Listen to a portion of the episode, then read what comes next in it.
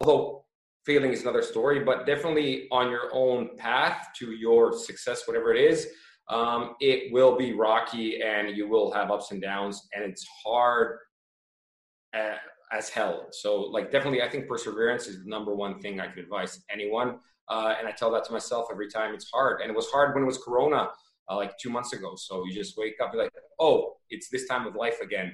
Uh, just have to wake up in the morning and plow through the day.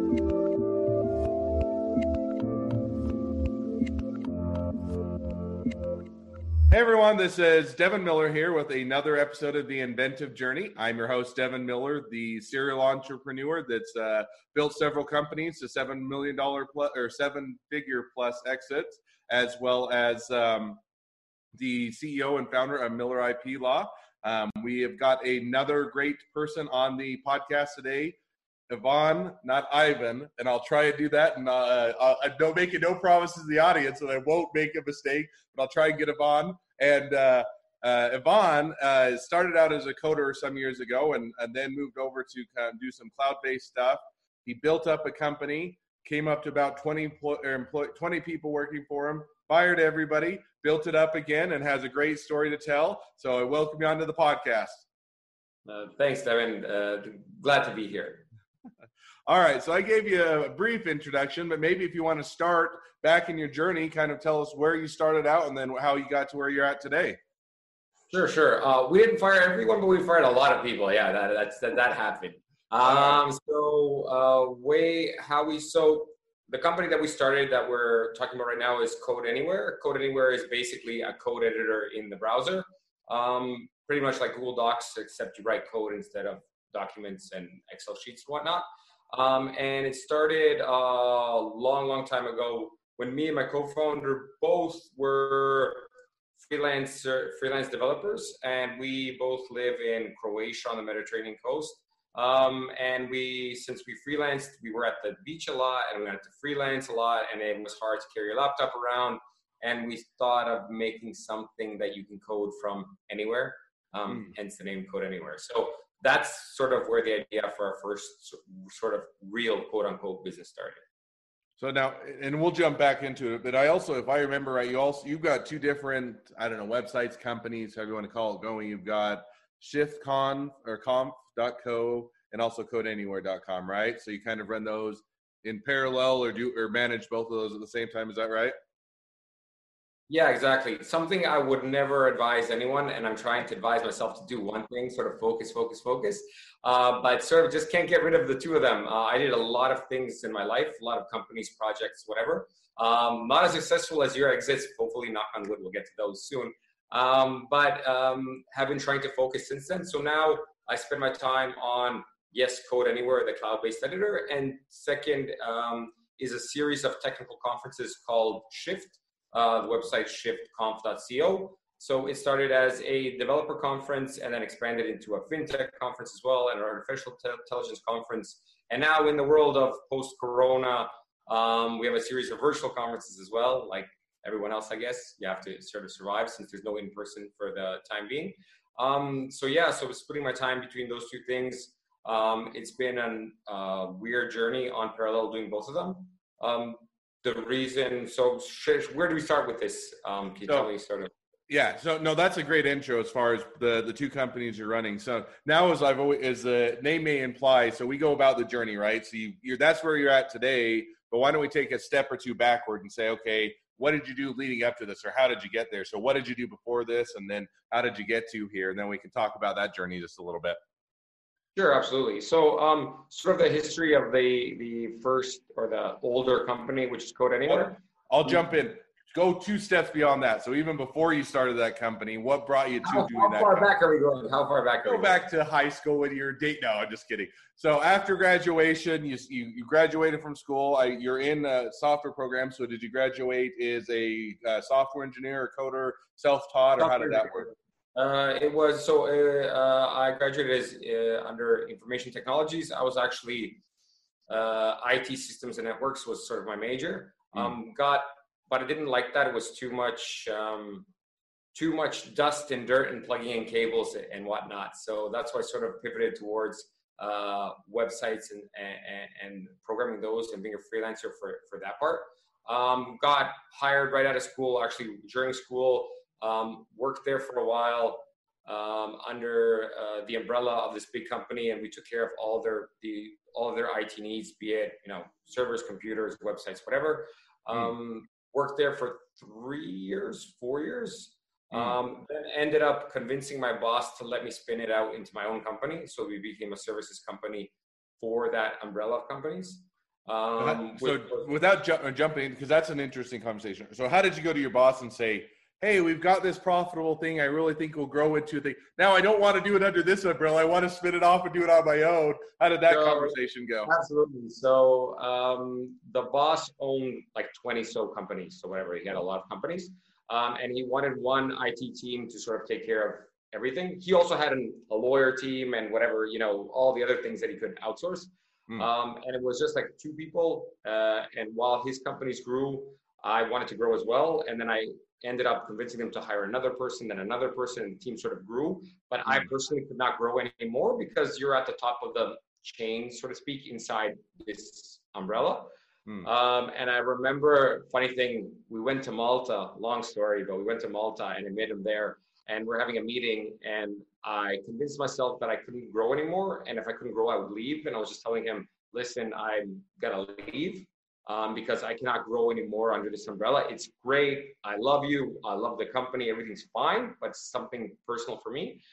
Um, and he's like, I'm like, okay, the only way I can stay sort of is if we spin this out as our own company. And he said, like, it took him like all of 10 seconds. He's like, fine, but 51, 49% for me. I'm like, no, it can't be like that. I have to have the majority of the company. And then he said, fine, we shook our hands. And literally, that was pretty much it. Um, it seems sort of quick and easy, but it took like the four years, I think it was, growing and building that connection with him, reliability of us as the IT team, that he knew that we could take care of everything. And I guess it sort of uh, was the one of the most confident moments of my life where I was like, take it or leave it. It doesn't matter. And so, took it. So one maybe just follow up question on that. So when you when you guys kind of said, okay, take it or leave it, I need to spin this out, or I've got to go do my own thing. I've kind of hit my, you know, what people always the cliche word, the glass ceiling type of a thing, right? So you do that. Did they? Did he take an ownership stake in the? Because that would be hard. You know, if I'm looking out the employer side, say, hey, we've invested this time, resource, growing it, doing, and even if you have a lot of companies, it's still an investment of time and money and effort. So as you spun that out, as you said, take it or leave it, did he just say, here you go, here's the keys to the kingdom? Did he say, hey, I'll keep an equity share in it, or how did that work? And if it's too personal, by all means. No, no, it's fine. Absolutely. He wanted a 51% stake in that company right away. And I was like, that can't work. We ended up uh, getting to more reasonable. It was like 25 um, at the end. So he had a 25% stake in that new company that was growing, um, which I thought was more than fair because uh, it, it was a rolling start, right? You start your own company with like 20 clients on day zero. So you're making money or you're getting revenue. I did not make money the first couple of years, but it, it, it had revenue from day zero. So I think that was more than fair. Um, later on, sold the company, uh, bought him out and whatever. So it went pretty well uh, for a first exit. Not super large, but fair enough to get yourself sort of off the ground um, financially coming from, you know, uh, fairly humble beginnings. Okay. So you do that, you spin it out, grow it, get it or sell it off, make some or a good exit. So then what was next? So uh, the last, so uh, that lasted uh, a couple years. Uh, the entire company, I think, was four years, maybe a little longer than four years. Um, in parallel, in the the last sort of year and a half of that, um, I was I met my co-founder of Code Anywhere, uh, who was the head of IT for a bank that was a client of my company initially, or of that, which was owned by that owner, right? Hmm. So that's where I met him, and we just started discussing these ideas. Um, and then uh, when we started building that SaaS product, so Code Anywhere is a software as a service product. Um, we didn't go all in on it. It was sort of like a part-time hobby-ish thing that we did. Hmm. Um, and when we saw that that there's actual need and growth, uh, potential growth for that, um, we decided that we needed to raise money to go, you know, attack the Googles of the world or whatever. Hmm. Um, and this is where the story sort of starts unfolding. Um, we had no idea how to raise money. We had no idea how to do anything. Um, when someone You says meet- you have to, You don't mean you wait. You mean you don't just have a good idea and people just don't come knock down your door to give you they money. do not. They do not. Obviously, um, I think it's easier now. I haven't raised money in a long time, uh, a couple years, so I'm not sure, but it seems easier. But back then, especially in you know uh, southern Eastern Europe, it's really hard. Um, and the only way we thought we could do it was meet investors at conferences. So then, I mean, we were financially okay enough that we could, you know, invest our time, money, travel, buy plane tickets, and whatever.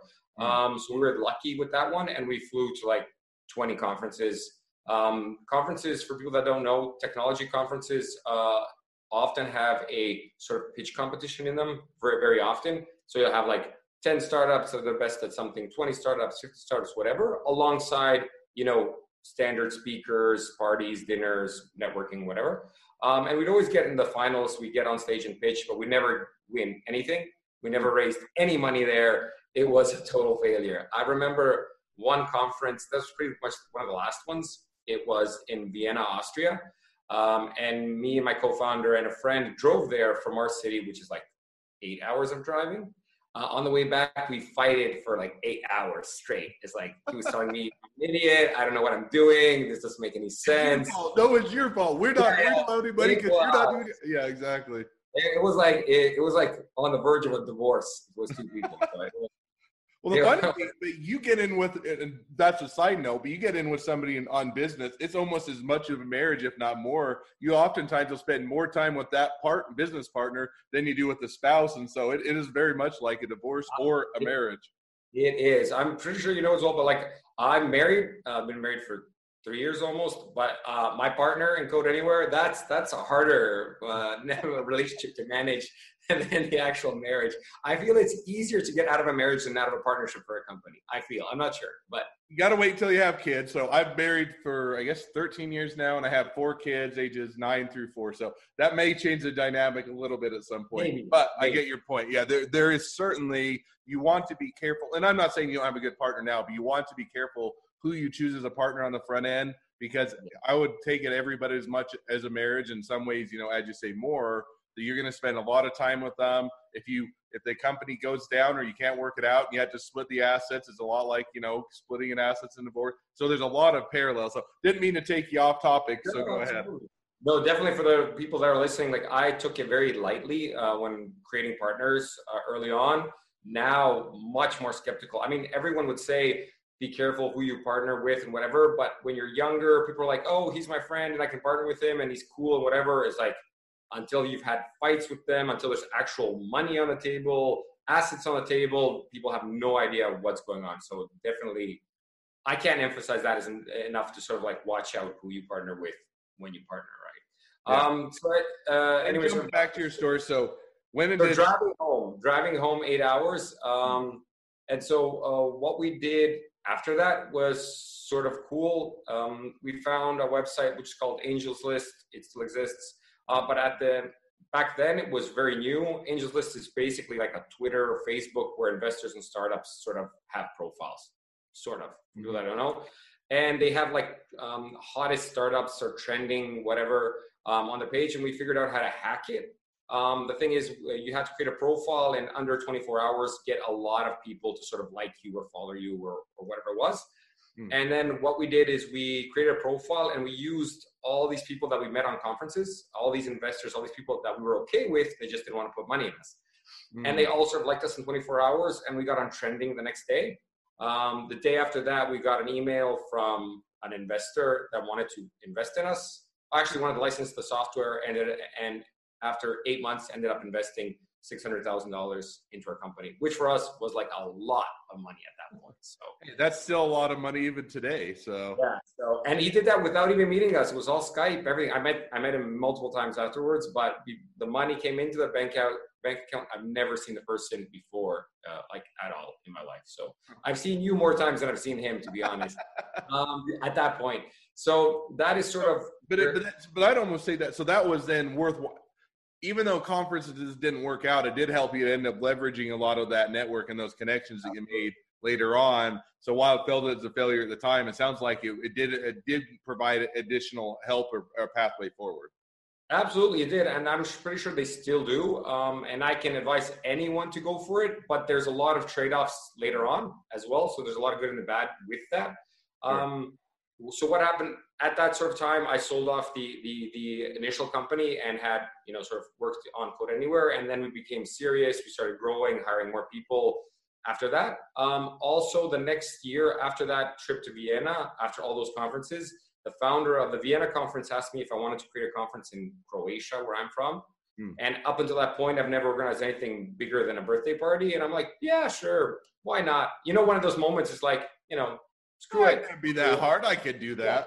Exactly. Like 12 months later, um, the conference starts. It was an afternoon one at 4 p.m. And I'm like putting up flags, and I'm like, I'm also the MC, and I'm also getting people there. It was insane, right? Uh, super stressful. Um, but people were happy with it. And that actually, that first conference enabled us. So after doing that first conference and using the connections from the, the previous ones we were at, we actually started building a conference business, not knowingly. It's like it's a hobby and we'll do it next year, and then we'll do it next year, and we'll do it next year. And nine years later, we've been doing it every single year and now doing three events um, a year. Um, so these conferences are about 1,500 people each, so not super huge, but still fairly, fairly large uh, speakers from all over the world, mostly Silicon Valley. Uh, we fly them to Croatia, where most people, other than going for um, vacation and seeing Game of Thrones places, don't usually come. Um, but on, on isn't is maybe I'm wrong? Isn't the Robert on Shark Tank also from Croatia?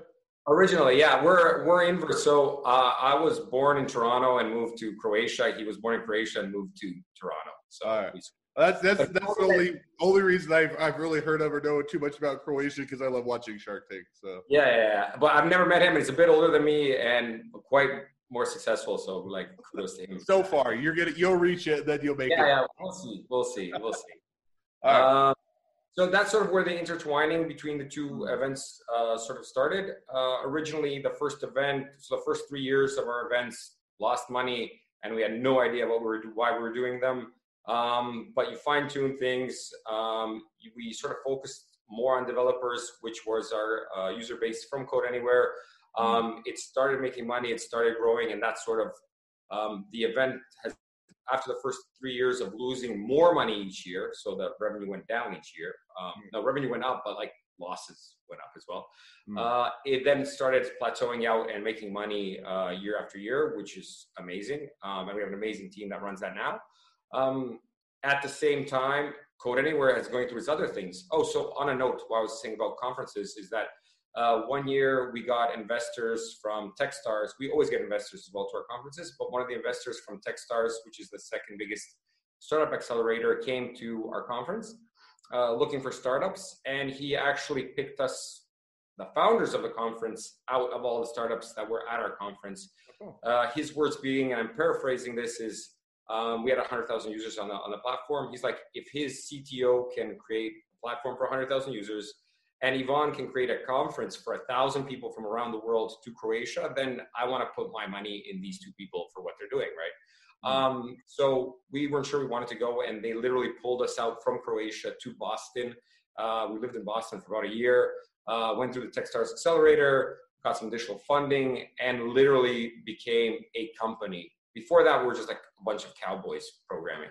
Um, but after that, an actual company with you know decision process, pipelines, and all that. So uh, it really matured us, not just like the financial part that we got from that, um, but as people and us as entrepreneurs and as a company. Um, so that was really a really positive thing about the conference as well. Hmm. Um, again, I'm not sure if I would ever advise someone to do multiple things at the same time, but these we did it and it's sort of been intertwined and working for us along the way. And it's hard to do multiple things, but it, it has. Um, so after that, Techstars has been great. This is like the fourth conference if we're talking about timelines. So the first one that was successful went to Techstars. Uh, we were there for a year, came back probably right before the next conference. Um, Code Anywhere is growing great. We got the extra publicity, extra, you know, financials whatever, extra users and the next two years were grand on all all plat all sort of um, all projects And then what happened is we just couldn't grow as fast as we were burning money. Um, and literally, it's like, oh wow, like everything was going great. You're spending money partly from revenue, partly from you know investment. You're going great. You're going great. New people hiring, getting up to 20 people. You know, new office, new Macs, everything great. And then you're like, oh shit, um, we're gonna run out of money in like two months, and we're dead. Um, so that was that was really really hard. Uh, literally, I don't remember. I think it was like it was like the oh shit moments of firing people was like 24 hours, something like that. And it was like it wasn't like a hard fire. Um, me and my co-founder went for coffee. It's like this doesn't make sense. We can't do this. We have to let them go. And they're like, we're like, yeah, we have to. And then we had an all hands sort of said everyone, this is it. Uh, we actually gave everyone three months pay um, and said you can like walk out today or you can work for the next three months, like completely like whatever you want. Um, and we'll give you three months pay even if you get another job. Uh, every single person got a job in like a month and a half after that. So um, we think we did fairly well by them, and we're still very good friends with all of them, as far as I can imagine. So as far as I know. Um, I'll tell you to your face right now. It's good. Yeah, yeah, but I mean, we do. They, they. I mean, uh, some of them have moved out of the country. They've flown back. Even today, they said hi, message me, like we're gonna meet up. So, um, very. I think we did that very graciously, or we tried to anyway. Um, and the, the, cool thing is that um, after that happened, we went through all almost going to zero money and losing money and sort of building up the company slowly. Um, we ended up keeping some of the people and hiring them back, the same people that were there originally. So that part was really good and really positive for us that we were able we were able to go to that moment where we were at our high, go almost back to the beginning, uh, grind through it, and then get the people that you want that were originally there back on your team and working for us even today. So, um, so the people that are with Code Anywhere now uh, are the same people that have been. Almost all of them are the same people that have been throughout the beginning, minus some of them that didn't come back, but the ones that are there are, how, just doing or one thing, and then we'll, we're getting towards the end, so I'll ask my last two questions. But I'll ask my other question before that. So, when you're going through that phase of you're growing, it was feeling like you're successful, you're hiring, you get new offices, you get new furniture. It, all, it makes it you know makes it feel like you're successful, and then you get to the point of, but wait, now we don't have any more money, we have to figure out how to actually be profitable, not just you know live off investors. And I think a lot of companies go through that, right? You're saying hey, we got investor dollars. Life is going to be good forever. And eventually, those dollars, no matter what company you are, and some can live off investment dollars for a long period of time. Eventually, everybody has the expectation you're going to make money and you can't live off of investor dollars forever. And so, how was that transition of, okay, now we got to figure out how to be fully profitable, how to make this work, and how to make it a profit, not just grow the business? Uh, it was really so. It was hard. The thing that we, that I discussed with my co-founder, which at that point was sort of on the way out as well. I'm like, listen, we let's do. Give me three months. Um, let's do this. Scrap all features um, in the product that 80% of the people don't use, mm-hmm. and just fix the features that 80% of the people do use. Because we were always we're from a very technical part of the world, and people liked technology more than sales. So it was like, oh, we need this feature, we need these features. Like scrap everything, just like scrap it. It doesn't matter who gets mad. Just like leave the core ones and make it work. Um, and as for money, we'll literally sell everything. We sold on like a Craigslist sort of website, like chairs, tables, everything. It was awful. It's very for your ego. It's it is the worst thing in the world. Like you pay a chair, I don't know, three hundred bucks, and you're selling it for fifty just to get it out and get some dollars into your pocket. Um, it kills you. It teaches you. Now I'm much different person financially and, and how we working with the company. Um, but we ended up surviving financially. We fixed those things, and a year later was like I think a year or 18 months later, whatever it was, it was financially our best month ever, and the growth has continued since then. It's not a super fast growing company. It grows about 10 to 15% year over year, but has solid growth month over month since then. Um, and even now, we're opening up new uh, new markets, new territories, and whatever. So, yeah, it, you have to be able to sort of endure those, you know, hmm. ups and downs. So we almost, we probably just hit on, but maybe not. So I'll jump to my. I think that's interesting. So I think that you know, and it's one that a lot of times you have to learn. And you always, everybody always thinks they're the exception to every rule, right? Everybody, I've always heard or read this, but I'm going to be the exception. And I think everybody has to go through and figure out, okay, what is our core product? What is our core focus?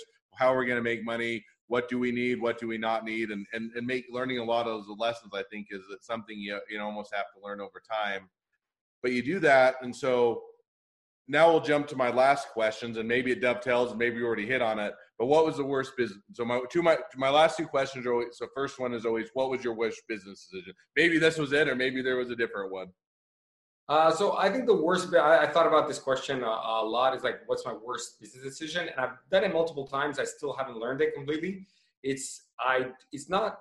It is maybe about the product, but one thing that's universal across all uh, companies projects we've done is actually about people and that people say it a lot and it's, it's a cliche as well it's like hire fast uh, hire slow and fire very fast and i mm-hmm. found that that has always been a problem for me personally is just the personal connections where people are really really you know uh, they're good people and they try uh, but it doesn't work out for the team and later on you suffer um, and that has happened both with code anywhere and the other companies that i've done is that if i'd done that sooner and on time. We hadn't touched on that, but I'm sure that that up and down would have been a lot smoother and easier to work with. Okay. No, I think that that's a, a good lesson. Good, good mistake to learn, to get a lesson to learn from. So now I'll jump to my second question. So you to then say, okay, that's the you know worst mistake. If you're getting, and sometimes these questions dovetail into each other. But if you're talking with somebody that was just getting into startups or wanting to get into startups, what would be the one piece of advice you'd give them? Uh, the one I learned this from another very successful founder is that I think perseverance is sort of the the best thing, so the best advice to give to someone, because making a startup or any company is not a fairy tale. Mm. And you will have mornings. I'm sure you know this. Sorry. I'm sure you know this when you wake up and you just want to die you just you you just want to die you don't want to go to work you don't want to see anyone like every like life is hell and it will be hell and i and i and i see people now going through hell and it's like listen man i've gone through it you just have to wake up and just push through it and people that push through it uh, it, it's self-perpetuating sort of like the people that do push through it end up pushing through it the people that don't push through it just don't push through it anymore and they fail and close or, or whatever although failing is another story, but definitely on your own path to your success, whatever it is, um, it will be rocky and you will have ups and downs, and it's hard uh, as hell. So, like, definitely, I think perseverance is the number one thing I could advise anyone. Uh, and I tell that to myself every time it's hard. And it was hard when it was Corona, uh, like two months ago. So you just wake up, you're like, oh, it's this time of life again. Uh, just have to wake up in the morning and plow through the day. No, and I think, and yeah, you're right. The fail, learning from failures, getting back up, that's a whole nother story. But I think perseverance is a common key, whether it's the business you're at, and if that fails and you have to persevere, get pick yourself back up, figure out what you're going to do next, or persevere. And I think there's highs and lows on every business. And I, whenever you see the movie, you see the TV show, you read the book, and you hear all the highlights and everything, you know, everybody's an overnight success 10 years in the making, and you never hear about the 10 years in the making, you just hear about the overnight success. And there's a lot of perseverance that goes into that. And i think 99.9% of the time it's not just a perfect like it is in the movies just everything works out. So i think that's that's a great lesson to learn well if people want to reach out to you they want to invest in you if you're taking investors or they want to work for you they want to use your product or otherwise just connect, get connected with you what's the best way to connect with you uh, the easiest way to say it verbally is my first name dot last name at gmail.com. That one works. Otherwise, it's my first name at my domain name, so codeanywhere.com or shiftconf.co.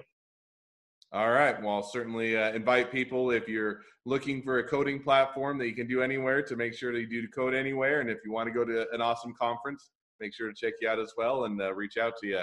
Well, thank you for coming on the podcast. It's been a pleasure. It's been fun to talk about your journey, where you've been, and where you're at today, and wish you the next uh, best phase of your journey. And for those of you that are wanting to tell your journey on the podcast and want to apply to be on, you can go to inventivejourney.com and uh, make sure to apply. And if you're a listener, and uh, make sure to subscribe so you can hear this episode and all the upcoming episodes and get that notification. And lastly, if you're looking for any help with uh, patents and trademarks, feel free to reach out to us at uh, Miller IP Law, and we're happy to help. Thanks again, Ivan, not Ivan, for coming on. Uh, it was a pleasure to talk with you, and wish you the best of your journey. Thanks for having me. It was fun and was really, really fast. So happy to be here.